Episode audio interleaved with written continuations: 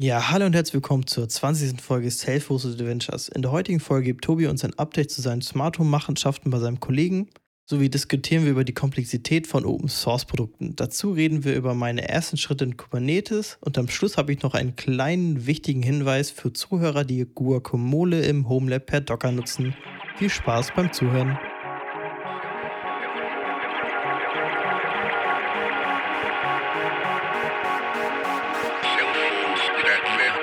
Ja, ich hatte mal wieder das Thema Home Assistant auf dem Zettel. Ich hatte ja vor zwei Folgen erzählt, dass ich beim Kumpel, der wollte sein Haus smart machen, ähm, ein Home Assistant einsetzen wollte, weil ich davon, weil wir das ja beide, Nico und ich, beide benutzen und es ja doch relativ einfach ist, zumindest für die einfachen Sachen das zu benutzen. und ähm, da hatten wir es eigentlich nur mal vorgenommen. Der, der Kollege hat sich, ähm, wie gesagt, Shellys hat ja schon erzählt, ganz viele Shellys geholt und jetzt hat er sich noch von Sonoff so einen RF-Schalter geholt, also sprich mit ähm, Funk, also auf 433 Megahertz. Und dazu einen passenden Broadlink RM 4 Pro Adapter. Genau, das ist halt, den schließt man per USB oder Netzteil irgendwo an. Und der empfängt ähm, Infrarotsignale und halt in auch diese 433 Megahertz Funksignale, die man auch von den Baumarktsteckdosen kennt. Äh, an sich einfache Sache, Dachte ich mir zumindest. also was wollte er denn jetzt allgemein erreichen? Eine Steckdose schalten oder Ja, was? er hat, ähm, so wo er konnte, hat er Shellys verbaut, aber er hat eine Lampe, wo kein Schalter ist. Zumindest kein offensichtlicher. Und er wollte natürlich nicht alles mit seinem Handy mehr raus, damit er schalten kann. Und äh, Alexa kommt ihm quasi, ist noch nicht kein Thema. Also braucht er irgendwie einen Schalter, der nicht, der mit Batterie läuft und ähm, dann halt die Lampe da schaltet. Ah, okay. Ähm, und da stellte sich doch als schwieriger gedacht, äh, gedacht an, äh, nee, wie heißt das, schwieriger raus, raus als gedacht, so. Und ähm, ja, ich natürlich nichts ahnen. Ich sage, ja, das ist schnell gemacht. Schnell gemacht heute, machen wir. Ganz kein Problem. Äh, stellte sich heraus, ich habe einen ganzen Arm gebraucht und stand jetzt, ich bin immer noch nicht so weit, dass es funktioniert. Äh, aber dazu komme ich gleich, warum das so ist. Ähm, also, was man dafür machen muss. Dieses Broadlink-Adapter dieser Broadlink RM4 Pro gibt es in verschiedenen Ausführungen, gibt es auch nur mit Infrarot. Wie gesagt, wir haben das größte Modell, wenn ich mich nicht täusche. Äh, und dann dachte ich, nehmen wir den Schalter und was macht man? Man äh, äh, installiert sich die App auf dem Handy und richtet das dann ein, dass er ins WLAN kommt. Und dann kann man entweder App, aber das wollen wir natürlich vermeiden, weil wir alles über Home Assistant machen wollen, ähm, wollen wir dann die Signale abgreifen. Das heißt, ich habe erstmal natürlich einfach angefangen mit einer Infrarotfernbedienung, mit, einer, mit einem Fernseher an, aus, laut, leise. Das war relativ easy. Also dann kann man diesen Adapter halt in Home Assistant hinzufügen und dann gibt es neue, unter Entwicklertools gibt es dann einen Punkt Remote Learn Command. Ähm, für die Leute, die das nicht wissen, wie gesagt, es gibt da unter Home Assistant so Entwicklertools, da kann man quasi jeden Schaltzustand etc. auch schalten, um Sachen auszuprobieren, ohne dass man erstmal in der Oberfläche, ähm, die irgendwie eine, einen Button bauen muss oder sowas. Einfach um die Sachen auszugreifen und um die Zustände und sowas zu sehen. Und gut, dann dachte ich mir, okay, machst du es über Home Assistant. Das sollte eigentlich relativ einfach sein. Mir natürlich erstmal die Docs angucken, wie funktioniert das. Ich hatte aber im Voraus schon gesehen, es gibt noch einen Docker-Container, womit das wohl noch einfacher geht, ohne dass man in Home Assistant rumspielen soll. Äh, natürlich die schon aufgesetzt. Dann kam die erste Meldung schon, Device not supported. das war natürlich schon mal, schon mal doof. Und guckte her, da stand auch in der Liste RM4 Pro. Es gibt da wohl verschiedene Stände. Das wusste ich im Vorfeld aber natürlich nicht. Ob das jetzt in der Firmware gekoppelt ist, kann sein. Ähm, okay, dann war dieses Thema schon mal vom Tisch.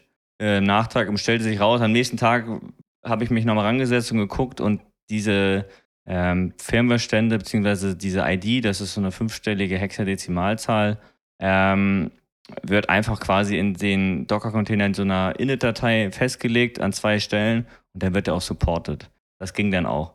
Aber okay, dachte, okay, dann gehen wir wieder in, in Home Assistant und machen es da. Das ist natürlich nicht so einfach. Unter Entwickler-Tools, dann die äh, Remote Learn Command, da muss man halt festlegen, ähm, also da kann man sich frei austoben. Stellt erstmal an, welches Gerät.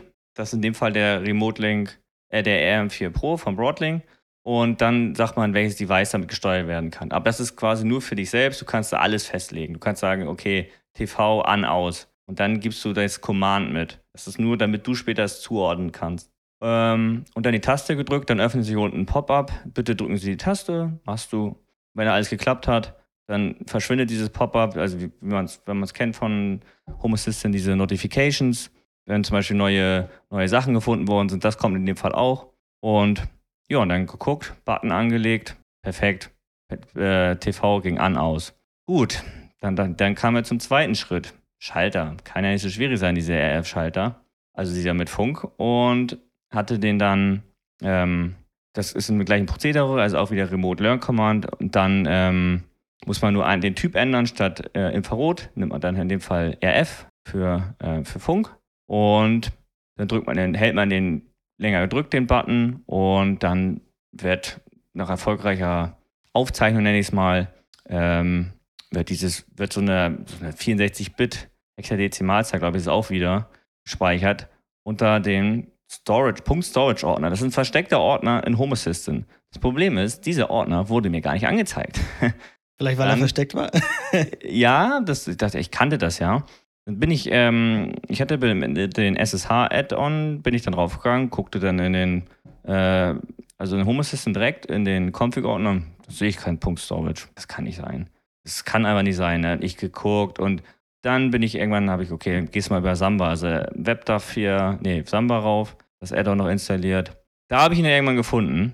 Ich weiß nicht warum. Und zufälligerweise, ich weiß nicht warum, habe ich dann nochmal im SSH-Add-on geguckt, also SSH auf dem Home Assistant direkt geguckt. Und da war auch dieser Teil. Der heißt dann hm. Broadlink, dann kommt dann eine ID von diesem Adapter und dann steht da Codes. Und dann ist das, äh, was man vor in Remote Learn Command festgelegt hat, also wieder das Device, was man steuern möchte und der Command ähm, wird dann da äh, angezeigt. Ja, und dann musste ich den, habe ich den auch wieder rauskopiert und habe mir eine, eine, einen Button erstellt. Das Problem da, ähm, da folgende ist, der Broadlink-Adapter, der kann nicht dafür missbraucht werden, weil du musst ja, wenn du eine Automation machen, ist ja eigentlich relativ einfach, drücke Schalter, mach Licht an. Kannst du kein, kein Service, also der Service aufrufen als Auslösepunkt. Nicht in dem Zusammenhang zumindest. Das kann dieser Broadlink-Adapter nicht. Das wusste ich aber nicht. Das hat mich dann auch wieder, ich hatte mich gestern, das war ja, gestern war Samstag, genau, hatte ich mich da nochmal rangesetzt, bis ich das dann rausgefunden habe, dass das gar nicht funktioniert mit dem Broadlink. Ja, war alles für die Katz. Habe ich natürlich weiter schlau gemacht und dann, ähm, es gibt von Sonoff auch den, die Sonoff RF Bridge, die kann das wohl, weil die kann auch MQTT sprechen. Und über den MQTT-Weg, da funktioniert das wohl. Das wird dann mal wieder eine Folge, äh, das wird dann äh, Gesprächsstoff fürs nächste Mal oder übernächste Mal, je nachdem, wie weit ich da komme natürlich der mein Kumpel ist das zum Glück sehr entspannt. Der macht, ja, dann machen wir es ein andermal. Aber natürlich äh, ist das nicht schön, wenn du da wirklich, ich war wirklich ungelogen, vier Stunden oder so saßen wir da dran und es hat einfach nicht funktioniert. Ja, das ist sehr frustrierend. Ja, was ich damit auch eigentlich noch sagen möchte, so einfache Sachen ähm, gehen wirklich immer easy. Ne? Aber wenn es dann gleich spezieller wird, obwohl das jetzt gar nicht so speziell ist, da muss man sich wirklich immer ähm, ganz genau durchforsten und so. Das Problem zum Beispiel im Home Assistant jetzt als Beispiel, äh, man findet natürlich viele Tutorials, wie das funktioniert, aber da das Produkt natürlich so schnelllebig ist, was jetzt vor einem halben Jahr war, das ist schon gar nicht mehr aktuell. Und jeder macht es natürlich anders. Und das ist natürlich immer extrem schwierig dann. Ähm, ich habe jetzt für, den, für das, was ich vorhabe, glaube ich, fünf Tutorials angeguckt und keins hat mir quasi das gesagt oder bis auf das letzte gesagt, dass das über mit dem nicht funktioniert. Wenn ich natürlich mal ein bisschen nachgedacht hätte, hätte ich das wahrscheinlich viel früher drauf kommen können. Aber wie es halt immer so ist, ne, man versucht natürlich erstmal probiert und hier, und anstatt noch ein bisschen weiter zu lesen oder ein bisschen nachzugucken, ähm, ja, passiert dann halt sowas. Und diese Komplexität ist halt echt immer so ein Problem. Also es ist halt wieder nicht nur bei Home Assistant, ähm, weil das hat der Vorteil, wenn du so eine Out-of-a-Box hast, Out-of-a-Box-Lösung hast, äh, jetzt weiß ich, zum Beispiel diese ganzen Cloud-Kameras klar, Security-mäßig immer ein ja, Riesending. Es, es ne? Cloud-Kameras, ne? Was man da manchmal ja. so hört, dass die Hersteller da immer Zugriff drauf haben, das ist schon heftig. Ja, also ich hatte, meine Schwiegereltern waren am Wochenende zu besucht und ähm, die haben ähm, sich auch zwei Kameras geholt, einfach eBay, 1080p, ganz normal, auch mit Cloud-Anbindung habe ich gesehen, sah auch alles auf den ersten Blick gut aus. Hab natürlich gesagt, aber so ein Ding würde ich mir nie ins Haus stellen, sondern höchstens vielleicht außenrum oder so mhm. weil ich dann viel zu viel Angst hätte, da das doch Schabernack betrieben wird, weil man hört so oft irgendwie, dass mit irgendwie Kameras ja. irgendwie gehackt werden oder was auch immer wieder der Cloud-Server Dass Zugriff. der Praktikant da Zugriff hat. genau, und ähm, ja, das Problem bei deiner Folgen ist natürlich wieder, es funktioniert halt, ne? So, das ist halt, nicht jeder ist so technisch visiert wie wir beide oder auch halt nicht, in meinem Fall, ne? Aber das ist halt, es funktioniert, es ist Plug and Play. Und das hast du in vielen Open Source Lösungen halt oft dann nicht, ne? Gerade wenn es dann nicht nur Schalte Licht an ist, sondern mach noch das und das. Hat natürlich auch wieder einen Vorteil, weil man sich richtig ausleben kann. Ähm, aber das ist natürlich auch echt immer ein Problem. Und das ist, spiegelt sich halt in ganz vielen Sachen, ne? Also wir alle, weil ich meine, ich benutze ja Linux und wir benutzen beide Linux im, für unseren Home-Server, ich auch auf meinem Desktop, äh, auf meinem Laptop, Entschuldigung. Äh, und das ist eine feine Sache, aber man merkt halt auch oft, dass äh, so, Leu so Lösungen, die Geld kosten, und so, na gut, Windows mittlerweile ja auch nicht unbedingt mehr zwangsweise, ist ja meistens bei jedem PC dabei.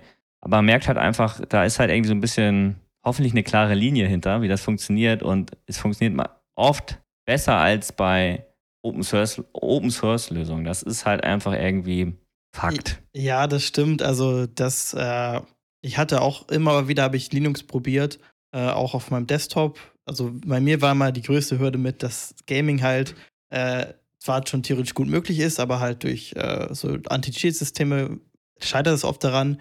Und deshalb bin ich oft in den Dual-Boot-Weg gegangen und habe aber auch oft gemerkt, dass ich irgendwann dann, sag ich mal, nach der Honeymoon-Phase, also nach zwei Wochen so ungefähr, mir immer dachte, warum bootest du eigentlich noch in Linux rein? warum gehst du nicht direkt in Windows? Weil es auch oftmals so kleine Sachen sind.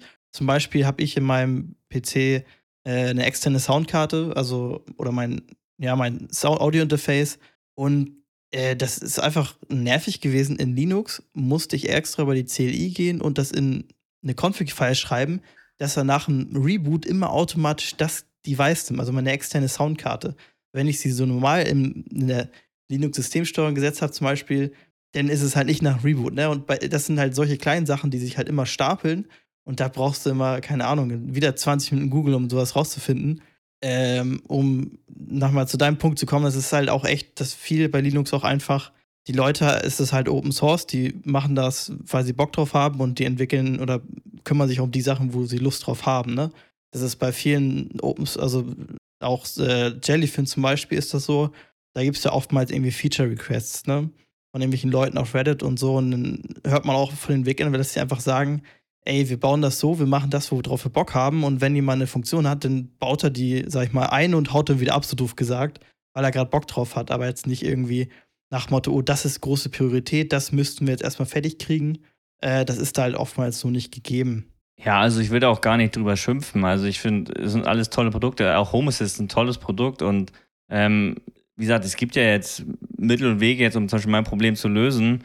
Aber äh, oft ist es halt so, du denkst, es ist eine einfache Sache und nachher stellt sich doch als Abendprojekt äh, heraus. Ne? Da kommen wir ja gleich auch noch später drauf zu bei deinen Themen.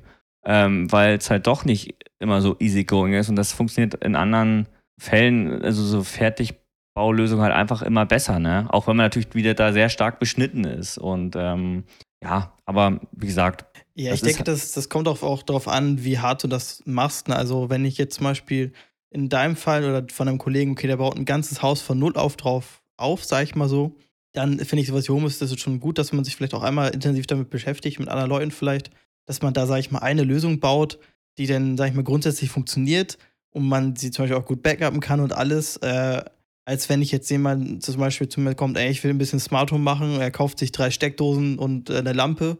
Da würde ich auch sagen, okay, das Home ist jetzt wahrscheinlich auch zu groß, aber irgendwann werden halt, äh, sag ich mal, kommst du an Home Assistant, finde ich auch nicht so richtig vorbei, weil wenn ich mir denke, zum Beispiel HomeKit jetzt, äh, ich habe meine ganzen Automatisierungen mittlerweile zwar auch in Home Assistant, aber ich hatte sie eine Zeit lang auch noch in der Home App. Achso, ich bin wieder zurück auf dem iPhone von den, den Hörern der letzten. Charlatan, ja. Und zum Beispiel, da kommst du halt auch irgendwann, ja. Die haben halt einfach nicht viele Automatisierungsoptionen. Oftmals so Kleinigkeiten gehen halt einfach nicht. Da hast du dann wirklich so eine harte Grenze, während du jetzt bei zum Beispiel Home Assistant immer noch weiter googeln könntest und so wirklich einen sehr Custom-Weg gehen könntest.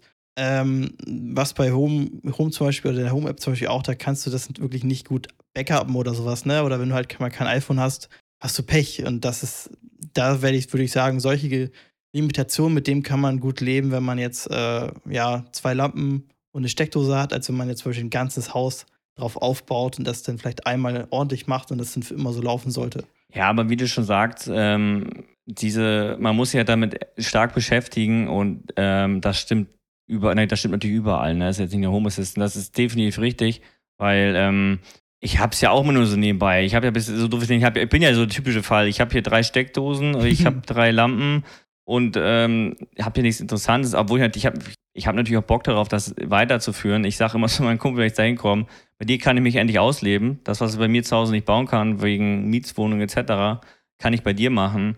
Aber ich habe ja auch gleich von Anfang gesagt, das wird halt nicht gleich so eine Plug-and-Play-Lösung. Aber ähm, natürlich kannst du durch so eine Aktion auch deine Kunden, nenne ich es mal, wieder vergraulen. Und das möchte ich natürlich nicht, weil ich da natürlich auch Bock habe, da weiterzumachen. Ne? Und ähm, aber wie gesagt, wir drehen jetzt, glaube ich, im Kreis und ähm, ich wollte halt nur sagen, dass halt diese Open Source Lösungen halt, es ist schön, dass sie so offen sind und dass es immer so gut funktioniert, aber äh, das ist halt manchmal halt auch einfach ein, ein Fluch. Also das ist, ja. Ja, es macht schon Sinn, dass einige Leute, also nicht Sinn, aber es zeigt sich doch teilweise, dass bei einigen Produkten, sag ich mal, da mehr Geld hintersteckt und mehr Leute, die vielleicht auch mehr Managing oder so machen, was wichtig, was nicht wichtig ist, als es bei Open Source, wo du vielleicht nur wenige Kernentwickler hast und halt alle so Hop-in, Hop-out irgendwie mitentwickeln, sag ich mal so. Definitiv.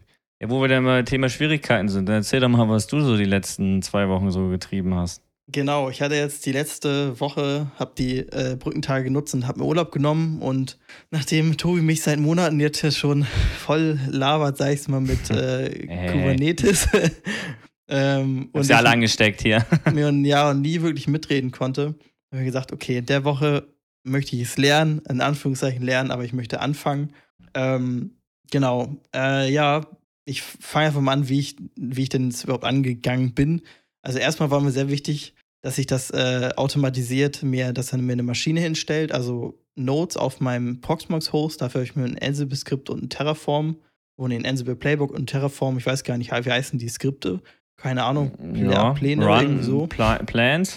Plans, ja, ein Terraform-Plan und ein Ansible-Skript, was mir automatisch dann den ersten als Master deklariert und da den als Master registriert und die anderen weiteren als Nodes damit ich auch immer schnell, wenn ich was kaputt mache, das wieder neu machen kann, ohne dass ich dann direkt keinen Bock mehr habe.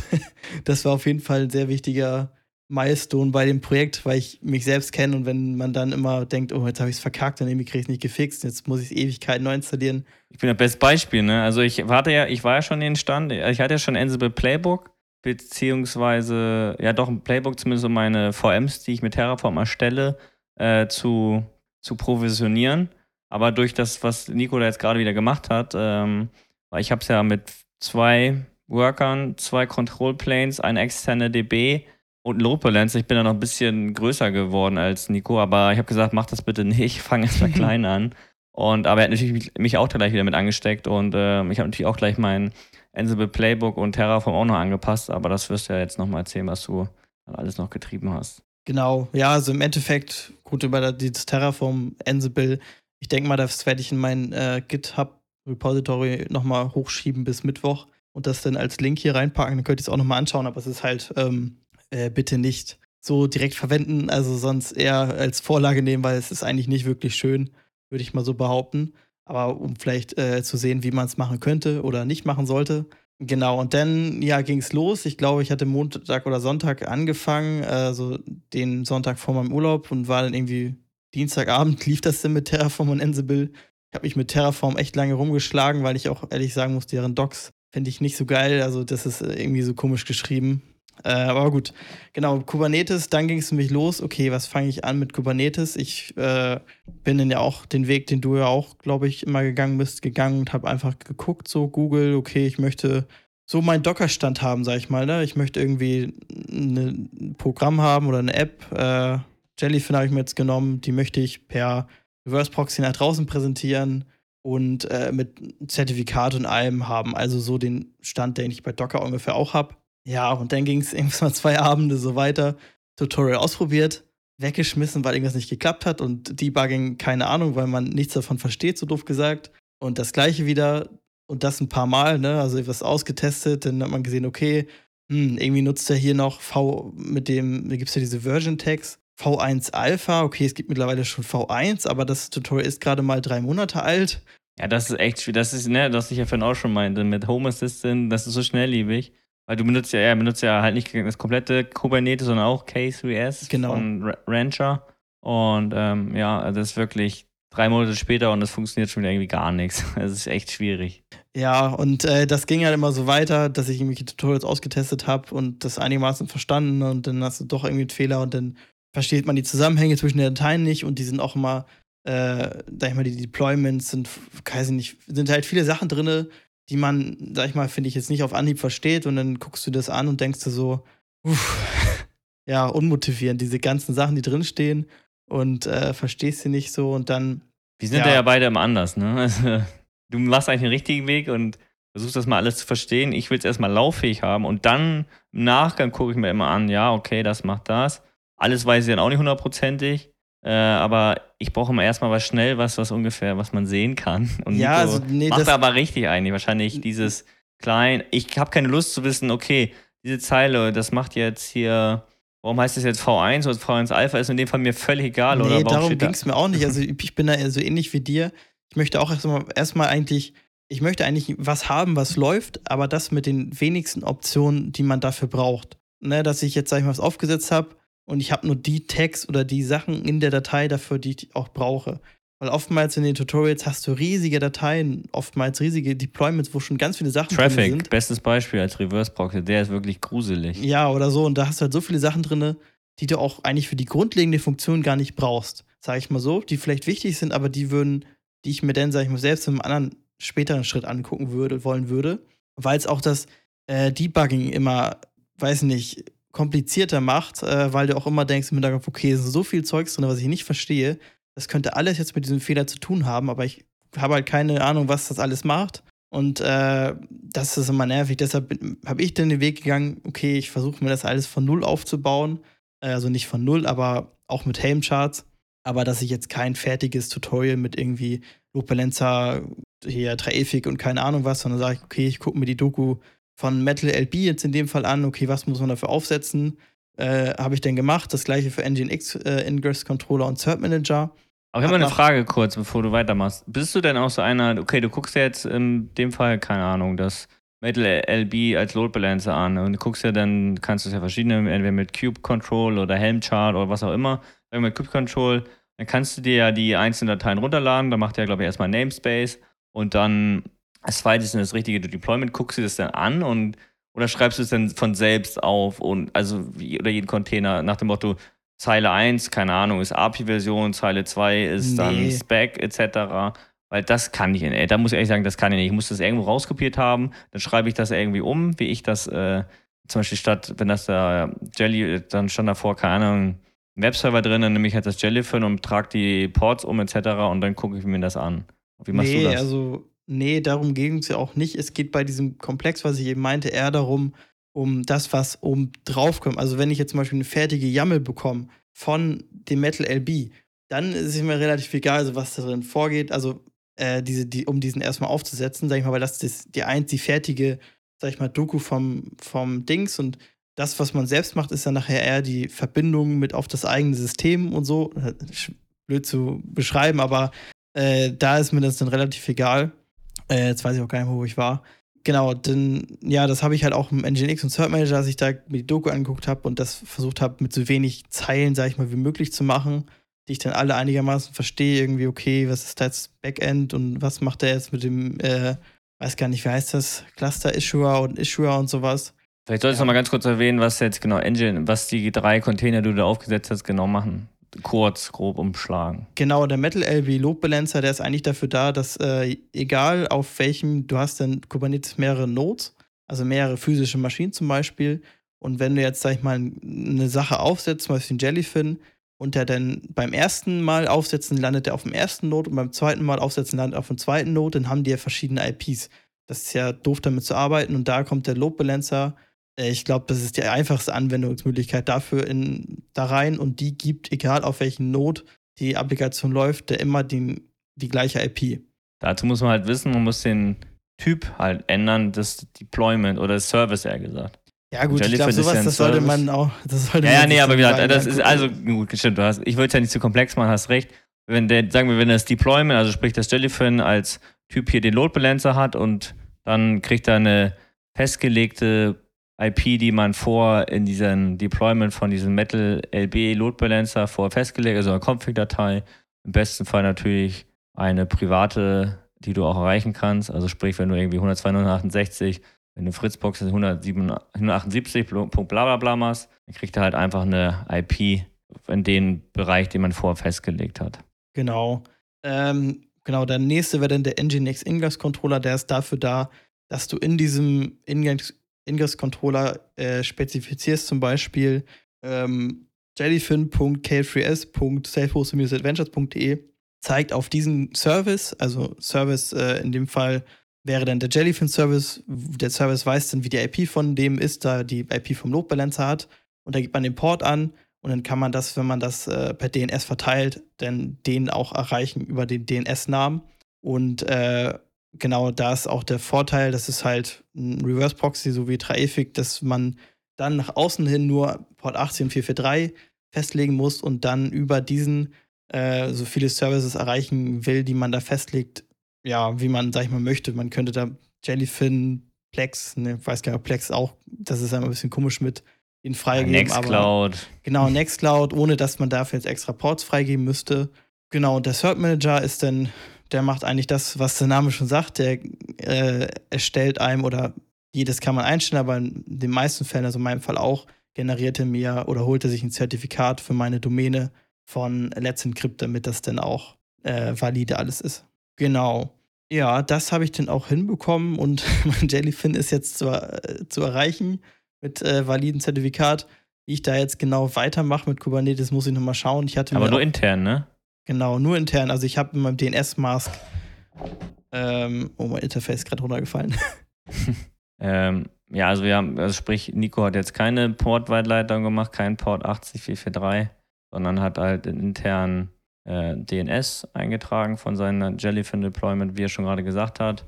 Genau. Sein DNS-Mask und, ähm, und dann stellt man halt in diesen ähm, Cert Manager, da gibt es halt sogenannte Issuer, äh, die kann man dann halt von Let's Encrypt in dem Fall jetzt nehmen. Das, und dann gibt es einmal, einmal den Staging und den Production. Staging ist halt zum Testen da. Sollte man machen, weil sonst landet man nachher, wenn man es zu oft macht, im, im Rate-Limit, dann kann man im schlimmsten Fall, glaube ich, sogar bis zu einer Woche warten, wenn man ganz übertreibt, man, bis man neue Zertifikate bekommt.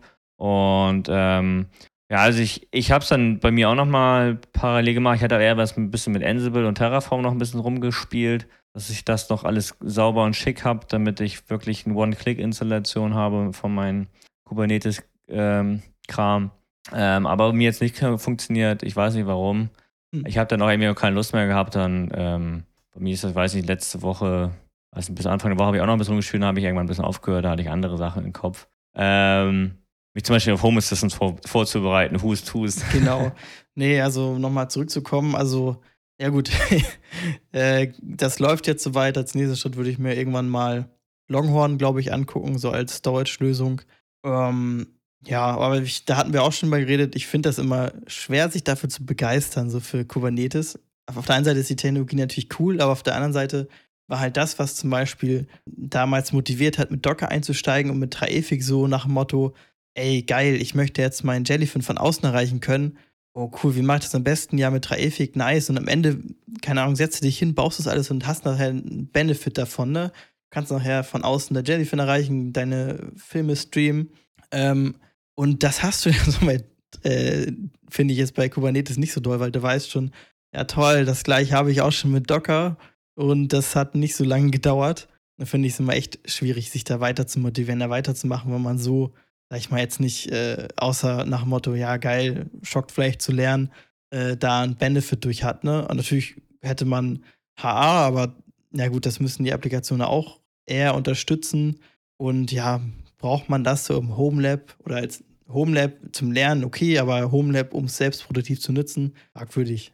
Ja, ich hatte mit Nico schon die letzten Tage darüber gesprochen. Man baut natürlich immer mehr Komplexität in sein Homelab ein was natürlich auch Vorteile bringen kann, wie schon gerade besprochen, sagen wir HA, wenn man mehrere Nodes, äh, äh, Nodes hat, sei es Raspberry Pis oder was auch immer.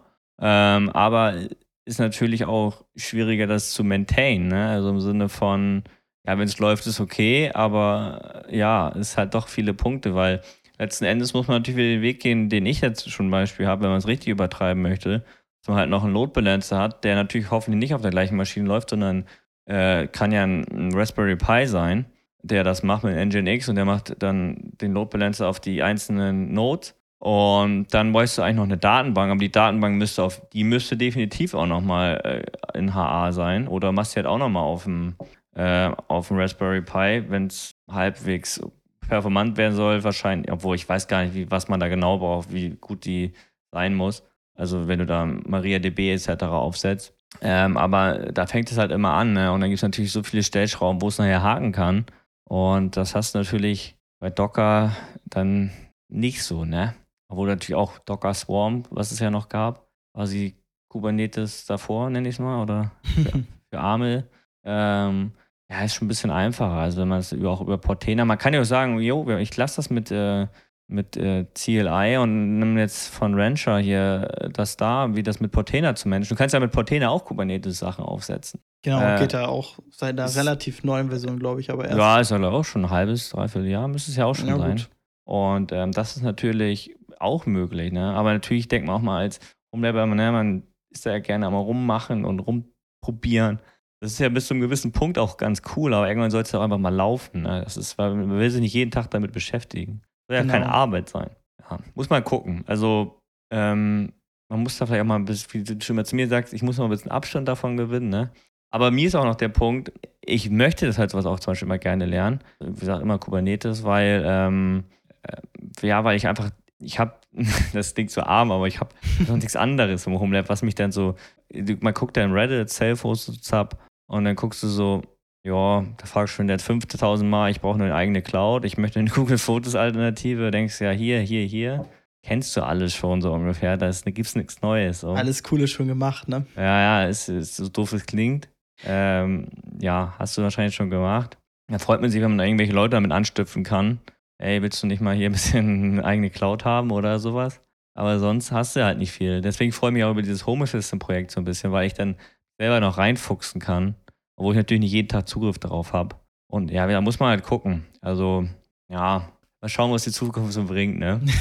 das hört sich so richtig negativ an. Nein, nee, das, aber das, die, ist, das ist, halt auch nicht. einfach so, ne? Also ich meine, äh, im Endeffekt, jetzt ist es halt okay, man findet man vielleicht noch einen coolen Container, einen coolen Service. Ich hatte mir letztens zum Beispiel auch Fentic einmal angeguckt. Das war auch sehr groß auf der Startseite von, äh, von Reddit. So habe ich mir angeguckt, installiert. Ja, gut, äh, ja, schön. Aber das geht halt auch alles mittlerweile relativ schnell, wenn man das auch alles schon, sag ich mal, kennt so.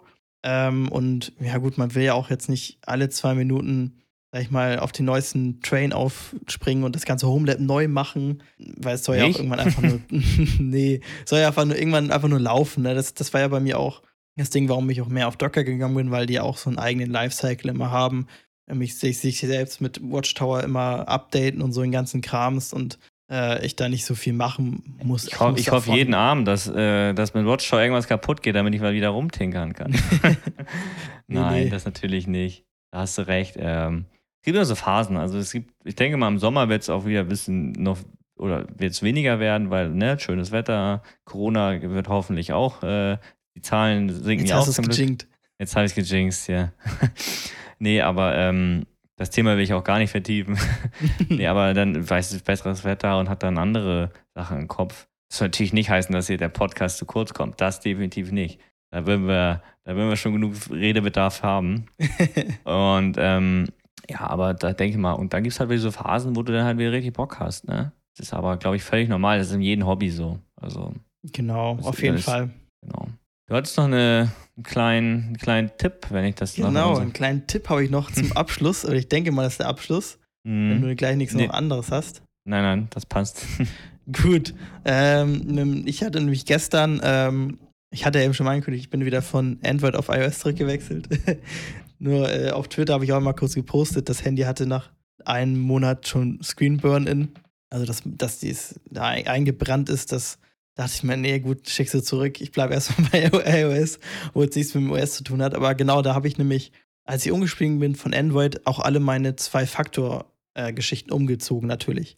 Also meine Authentificator-App aus und ja, habe ich gemacht und jetzt bin ich ja wieder zurück auf iOS. Dachte ich, okay, habe ich auch alles wieder umgezogen. Was habe ich vergessen? Guacamole. Dadurch durfte ich denn gestern einmal Guacamole neu aufsetzen, weil äh, ich, keine Ahnung, per Postgres auf dem Docker-Container wollte er das auch nicht irgendwie zurücksetzen. Und dann habe ich durch Zufall gesehen, dass den Container oder der Container, den ich immer nutze, dass der seit Februar auf Archiv ist und gar nicht mehr maintained wird. Das ist vielleicht gut zu wissen, weil das ja doch, sag ich mal, eine relativ äh, kritische Stru Infrastruktur ist, dass man darauf oft die Systeme zugreifen kann und da SSH-Keys drin sind. Und zwar habe ich nämlich immer den Uznu Guacamole-Container genutzt und der wird nicht mehr supported. Also, falls ihr den auch nutzen solltet, ich denke, ich der zum war. Beispiel. Ja, der war relativ populär, weil das halt alles in einem ist, ne? Die offiziellen, ich glaube, es gibt da auch mittlerweile in allen, in einen, in allen in einen, aber die, es gibt ja auch viele einzelne Container und der war halt immer schön komfortabel. Aber wenn ihr den nutzt, äh, solltet ihr euch auf jeden Fall äh, für einen Umstieg was überlegen. Aber auf Dauer ist das auf jeden Fall nicht, nicht wirklich sicher. Ja, also zum Beispiel die offizielle, wenn es ja müsste offizielle sein, der wurde äh, Stand heute äh, ähm, letztes Mal auch vor fünf Monaten aktualisiert. Das muss ja nicht unbedingt was Schlechtes sein, ne? Also ähm, ja, gut, das Base-Image, was da drin ist, das sollte schon regelmäßig aktualisiert werden, ne? Ja, gut, ich, ja, da hast du natürlich recht, wenn natürlich jetzt die, ja, wenn, aber nee, wenn ich, ich bin jetzt Stand heute, das der, wann ist der? 24., 5. Letzter Push ist vor fünf Monaten gewesen. Ja, das passt dann mit Februar, war auch der letzte Nee, Commit. nee, das war jetzt der offizielle. Dann so. ist der Osno noch, ähm, ist noch äh, aktueller mit seinen vier Monaten. oh Mann, ja gut. Ja, also klar, man will immer natürlich updaten, updaten. Ich freue mich, gucke jeden Tag nach in meinen Gotify, wenn ich dann sehe, oh, da Portena-Container wurde geupdatet, dann wurde hier der Container geupdatet. Dann, aber das habe ich nur im Hinterkopf, damit ich weiß, okay, falls mal was crashen sollte, ach, da war ja was. genau. Nee, aber das stimmt schon. Also sollte man gucken. Ähm, also den aktuellsten, den ich gefunden habe, der ist jetzt zwei Monate aktualisiert, aber da sollte man, wie gesagt, bei allen Containern, die jetzt nicht so populär sind, sollte man immer mal in die Docker-File reingucken, was da alles gemacht wird. Man sollte nicht stumpf irgendwas runterladen. Also das ist, würde ich keinem empfehlen. Gerade bei so zwei Faktor, äh, also hier, wie das ist ja, ähm, wie nennt sich das eigentlich? Guacamole. Remote ein, Access. Ja, Remote Access Programm über Web basierend, über SS, damit du SSH, RDP und VNC benutzen kannst. Und aber wie gesagt, da sollte man schon ein bisschen ein Auge drauf haben. Aber wie gesagt, ich habe es selber auch nicht gewusst, ich habe es gar nicht gesehen. Also wie gesagt, ich benutze diesen Container selber ähm, ob ich in den letzten, glaube ich, zwei Monate oder drei Monate gar nicht angerührt habe, Guacamole einmal zu benutzen. Aber manchmal ist es doch mal ganz hilfreich, sowas zu haben. Ja, müssen wir mal gucken, ähm, was da natürlich für Alternativen gibt. Ja, gibt es bestimmt welche. Ich denke mal, Guacamole selbst. Äh, ja, die offiziellen Dinger sind zwar auch anscheinend ein bisschen älter, aber gut, das sind wenigstens die offiziellen. Ja, oder du schreibst halt einfach ein, ne? Also. Da, nee, ich glaube, das wäre nicht so sicher. naja, gut, äh, dann, ne, würde ich mal sagen, schönen Feierabend. Wünsche ich auch. Und wir hören uns bald wieder. Bis dann. Jo, bis dann. Ciao, ciao.